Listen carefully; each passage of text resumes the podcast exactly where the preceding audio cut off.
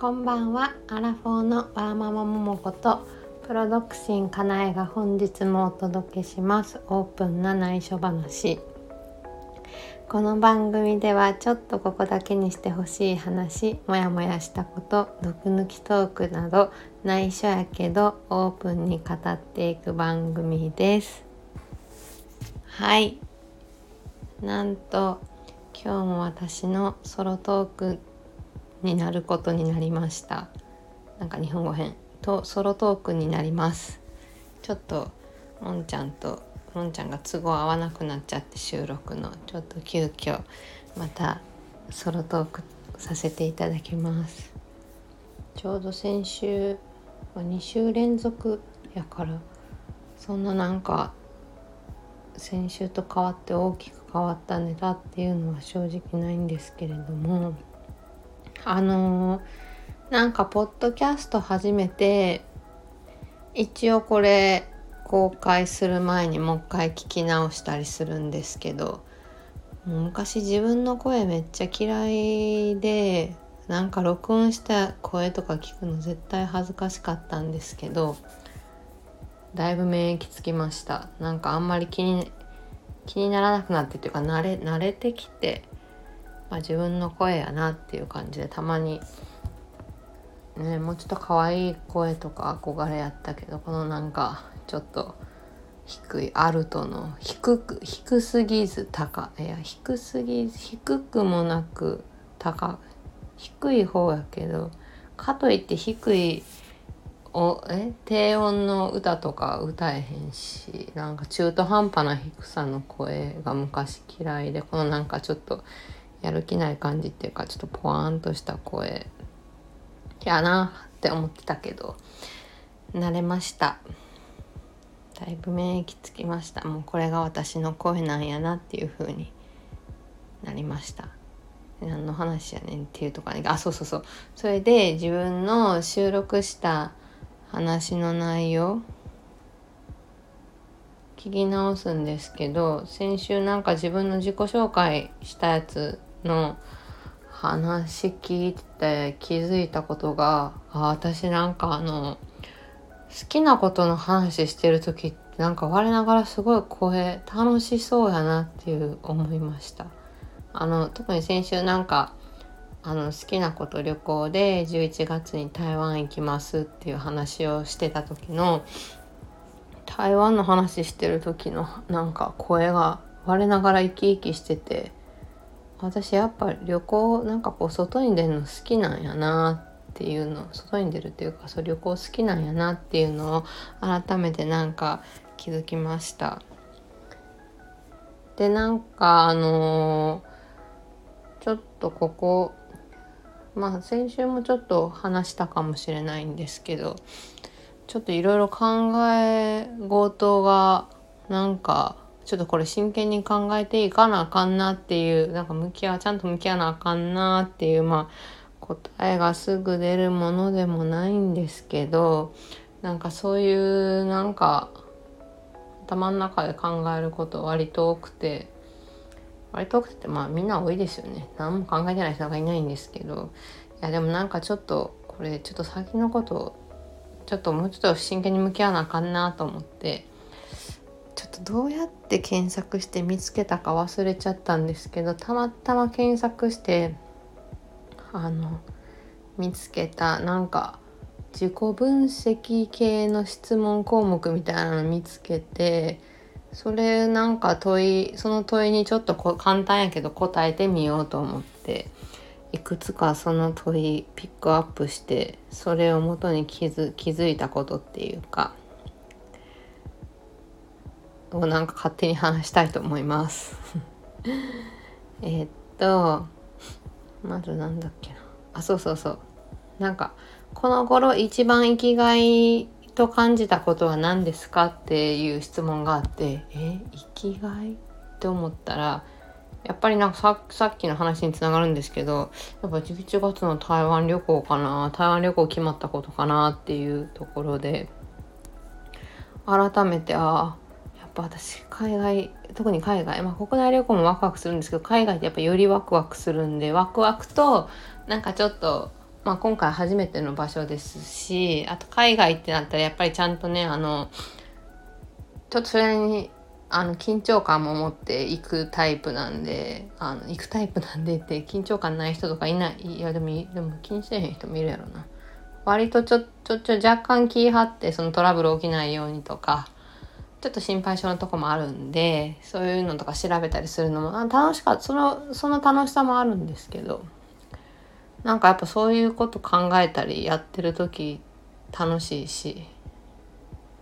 なんかやっぱ旅行好きなんや私っていうのは思いました。はい。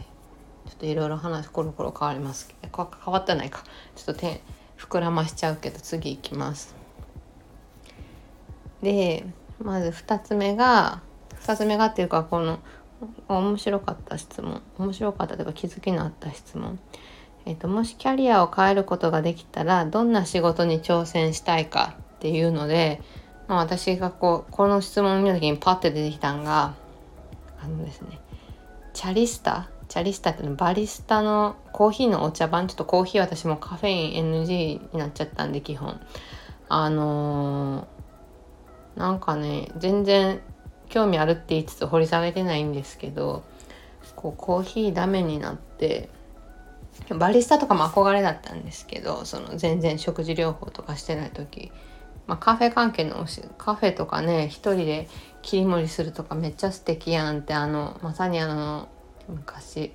かもめ食堂あの小林聡美さんのあのフィンランド舞台にした、まあ、あんなんとかめっちゃありそうやって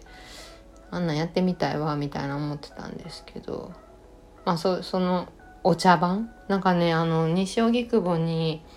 日本茶をほんとコーヒーの抽出器具と同じ器具でこう入れてるとことか見てなんかチャリスタっていうらしいんですけどチャリスタええなーと思ってしかもなんか日本のねお茶でああいう風に入れるのいいなああいう風に入れるのいろんな飲み方もあってなんかお茶の世界も楽しそうっていうのを思ってまずなんかそんな急にポッて出てきたのがそれ。と2つ目はバイヤー。バイヤーはあのー、先週も自己紹介ちょっと話したんですけど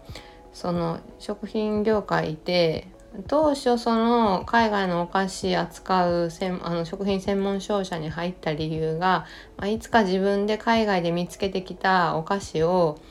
あの持ってきて買い付けてなんか国内で日本で売りたいなみたいなもうまさにあの NHK でやってた「世界は欲しいもので溢れてる」あの「セカ星」のあの世界観もああいうのすっごい夢あって結局ねなんかまさかのバイヤーじゃなくて売る方になりましたけど売る方でしか経験できなかったんですけどそういうバイヤー憧れましたね。たまだちょっとやりたいなって気持ちはゼロじゃないけどうんまあゼロじゃないけどとかいやバイヤーショーテーパー憧れますね。うん。あと3つ目がグルメリポーター。これはなんかね高校の時思ってたな。大学か大学も。なんかさ美味しいもん食べ物飲食好きなんでこのリポーターとか絶対楽しいやんいろんなとこ行けて仕事でっていうのは思ってます。今でもちょっと思ってます。なんかね食事療法専門のグルメリポーターとかやりたいわ。楽しそう。そんな需要あんのかな。ね。であとその自己分析の中にあった質問で小さい頃の夢っていうのがあって。で私小さい時のまさにえっとですね動物好きなんですけど中でも小学校の時水泳好きやってあとイルカがめっちゃ好きでイルカの調教師になりたいなって思いました。思ってました。結構長く思っててイルカもほんまに好きで小6の時かな家族でハワイ旅行行った時にあのイルカとこう戯れるなんかヒルトンハワイアンビレッジやったかな。あのプライベートビーチがあってそこでイルカ飼っててそのイルカと触れ合うそうそういうやつやっててあれ抽選やったけどそれも当たってイルカと戯れたんですよ。めっちゃ可愛かったな。そう。でほんまイルカの調教師になりたかったんですけどあの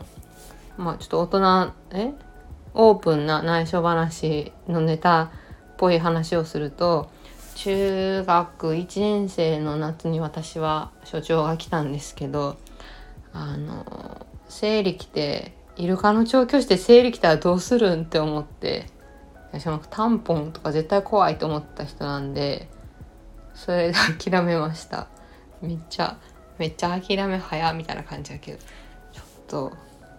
そう大変やんってなってやめました。やめちゃいました。やめちゃいましたっていうかそっからもう調教師いいやってなっちゃいました。であとね旅行ライターでまさになりたくてこれはだから高校かな。なんかそうあのライターとか憧れてあのその海外に興味あったのもあるしなんかねなんでライターなんやろって私高校の時ぐらいに思ってたんやろうと思ったんですけどなんかね今にもつながるんですけど割と自分のなんかまあ SNS とかこのポッドキャストもそうですけどなんか割と発信するの好きなんやな。好きあんまり苦にならへんから好きなんやなと思って。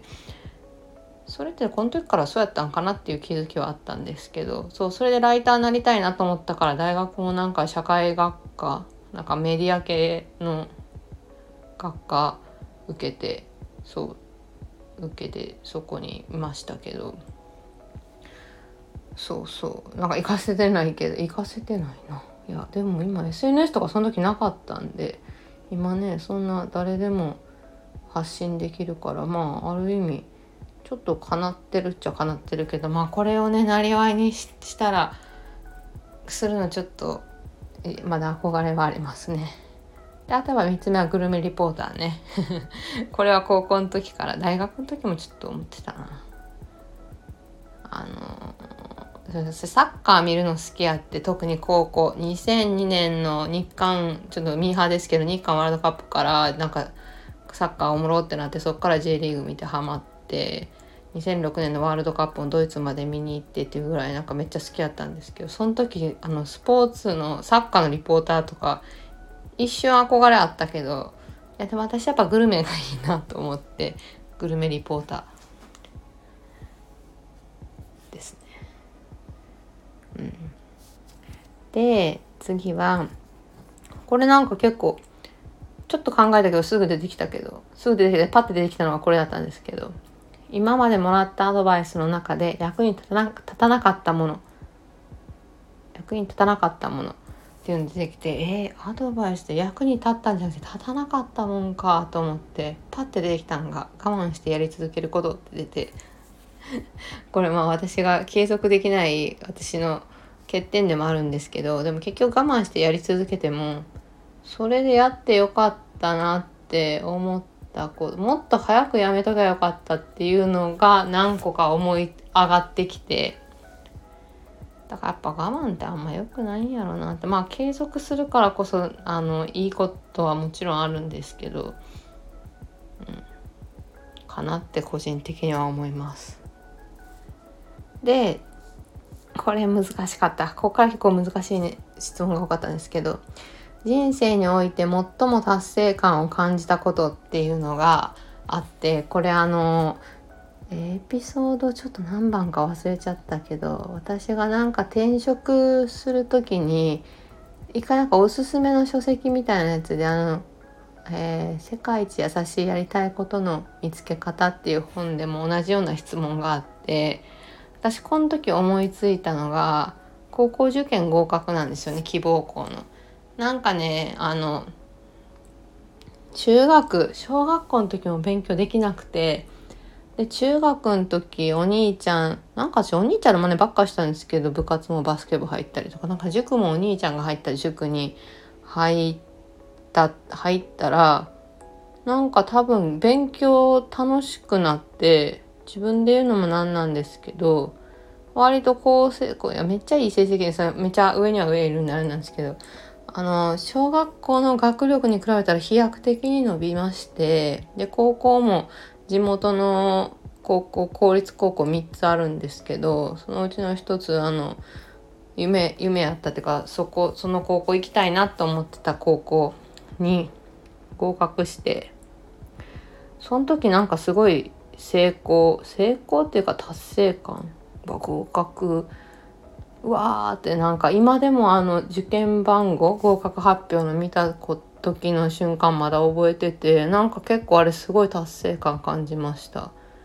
その分めっちゃ進学校あったんでもう高校入ったらもうみんなレベル高すぎて。あとそれでねちょっとね燃え尽き症候群になっちゃってだから高校受験合格をゴールにしちゃったがゆえに高校入ってなんか燃え勉強難しいしなんか燃え尽き症候群なんか周りレベル高いしなんか頑張っても成績伸びひんしみたいなちょっとなんか言い訳ばっかしてるけどなんかちょっとそれで高校入ってからまたちょっとねあの学力ガン落ちて英語だけは良かったんですけど自分で言うのないけど、そうあの英語はねこれ自分で言ってもいいと思う。なぜなら私センター試験の自己採点満点やったんで。え満点やったかな？あれ？90え？何点満点か忘れたけどなんか12問しか間違わなかった。でもちょっと優しかってんなその年。そうだからいいね言っちゃえ。そう。かなーって一番初めにできたのがそれ。であとこれもあまたさっきの話つながるわと思って。えー、っと私海外あの旅行する時なんかツアーで行かずこう自分でで手配していくのが好きでそれってなんかあの、まあ好きな時間フリータイム欲しいっていうのもあるんですけどなんか自分でホテルとか見つけて飛行機とかあのこの航空会社がちょっと安いとかこのルートで行ったらなんちゃうとかあと旅程を立てるのが好きででなんか初めてあの私ちょうど10年前なんですけどあの北欧、えー、っと当時なんかノルウェースウェーデンフィンランド回った時周遊旅いつも1カ国中をめがけて行ったんですけど周遊って初めてやってしかも全部初めての国でで10年前ってまあ今も北欧ずっと人気ですけど今もねちょっと好きな方は好きやし北欧のファンの方多くて、まあ、書籍とか情報もだいぶ増えてますけど10年前ってなんか今ほどそんなになんか書籍もその他のイタリアとかロあのイタリアとかイギリスとかフランスとかに比べて全然少ないし Facebook あったけどまだインスタも10年前ってそんな私はやってなかったよな。でブログもそんなねその人気の今言った3カ国に比べてそんななんかすごいメジャーじゃなかったからあんまり情報限られた中で自分で計画していってそう電車で電車えノルウェーからスウェーデンは電車でしょ？でスウェーデンからフィンランドは船であの渡ったんですけどなんかそういうのも全部一人であの計画立てて今思ったらようやったなと思うんですけどそれ結構でもトラブルなく全てうまくいってあのそれそうその他のタイムも結構達成感ありましたね。自力で行けたって。自分で全部手配して。別にそうそうそう。あのその3かその3カ国まあ皆さんほとんど英語喋れたから問題なかったけどコミュニケーションをなんとか問題なくやれたっていう達成感もありました。はい、あとまあ北欧行くの夢やったんでああ北欧行けたって夢が叶ったっていうのも達成感感じました。あともう一個はあれですねあのほんまこれ最近直近の話なんですけど、まあ、そのさっき話したように私その高校の時からサッカー好きでであのー、初めね初めなんかあそうそうサッカー日韓ワールドカップ見てで J リーグ見た時にあのジュビロ磐田のが当時結構黄金世代でチームがもうめっちゃ強い時あって。でそのジュビロの試合のゲームがすっごい楽しくてで私全然静岡ってか岩田にゆかりないけどジュビロのファンになってでそこにいたあのミッドフィルダーで当時活躍されてたあのね福西さんがあの引退した後もあの解説者として NHK の主に NHK の解説主にっていうか NHK の解説者やってたりとか割と SNS も結構投稿してはったりとか活躍されててずっと追いかけてるんですよ。だからね2002年からやから20年？追いかけすぎやな。すごいな。そう。その福西さんに去年会えてで今年も会えたんですよ。もう2回も会っちゃって。しかもですねこの間会った時なんか「いつもありがとうございます」あじゃ3回あったんや。3回。そうそうそう。去年1回と今年2回あって3回もあってしまってそれ最後にで3回目の時最後ちょっとまたなんかもう厚かましくも写真とあのサインお願いしてそれもマジでファンサービスも神でちょっとちょっと待って福西さん話したらまたちょっと長なるからちょっとこの辺にするけどその時にもう最後に「いつもありがとうございます」って言われて「え福西さんに認識された」っていうこのこれも結構達成達成感っていう達成感よね。達成感。推しに会えるってなかなかねないんでないと思うんですよ。こんな3回も。しかも今年2回。で最後認識されたみたいな。いやこれ高校の時の私がね当時の私が見たらめちゃめちゃめちゃ自分のこと誇りに思えるなと思って。でなんかこの質問書いてる時にすごい一人で熱くなりました。あら私自分のこと誇りに思えてるみたいな。はい。すいません話長なった、はい、でで次の質問がと来週来月来年で楽しみにしてることっていう書いてて。であれこれやったん8月で。来週楽しみにしてることあれやなとか思ってたんですけど。で来月っていうのが10月あんまり予定入れてなくって11月台湾行くんですけど来月も実はそんな楽しみそういえばないなとか。で来年なんかうわ全然考えてなかったってなってでこの質問見てあ秋からこれしようってことを今考えててそれ考えたら結構ワクワクしてます。なんかちょっと一部紹介するとえー、なんか始めてみたいことっていうのでなんか最近ちょっと正直ドラマとかばっかり見てなんか時事ネタ全く追いかけれてなくてで政治のことももっとちゃんと知らんなと思ったからなんか時事ネタをちょっと日々追いかけてちょっと世の中のこととか政治のこととか詳しくなりたいなって思ってます。であとあのー、そうそうそう語学勉強も再度チャレンジしたいなと思っててまあ英語はあのーまあ今翻訳機あるから読解力そのさっき言った時ネタをかけるのはだって日本の記事だけじゃなくて海外の記事も読めるようになりたいなと思ってて。まあ英語は今翻訳機あるから読解力つけるやっぱヒアリングの方がいいのかなと思ってるんですけども読解力つけたいなっていうのと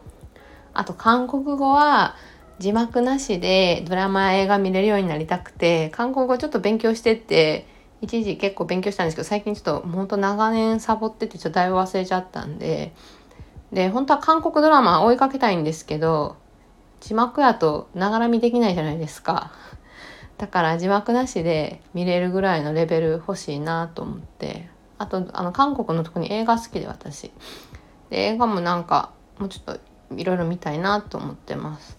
まあそういうこと書いてるな。あとはまあまたちょっともう23分になっちゃったんでいろいろ書いてるんですけどまたちょっとずつ公開できたらと思います。なんかなんこの匂わせみたいな。そんな別に興味ないしってなってる顔ですけどすいません。なんかねあとね1234567 9個ぐらい書いてて全部ややれんのかなっていうぐらい。であとちょっと旅行も来年の旅あの秋冬まあ台湾の後、うん、まあもう台湾行ったらしばらく遠出は遠出はできしないんですけど、まあ、年始にちょっと関西連休と有給使って長く帰って最近年末にずっとコロナでほとんど帰省しても実家でこもってたんで次はちょっといろいろ関西他行って行きたいなって思ってます。なんだかよくわかんない締めになったんですけどなんか今日の放送内容でもしよかったらなんかこれからの楽しみを見つけるきっかけになったらいいなって勝手に思ってます。はい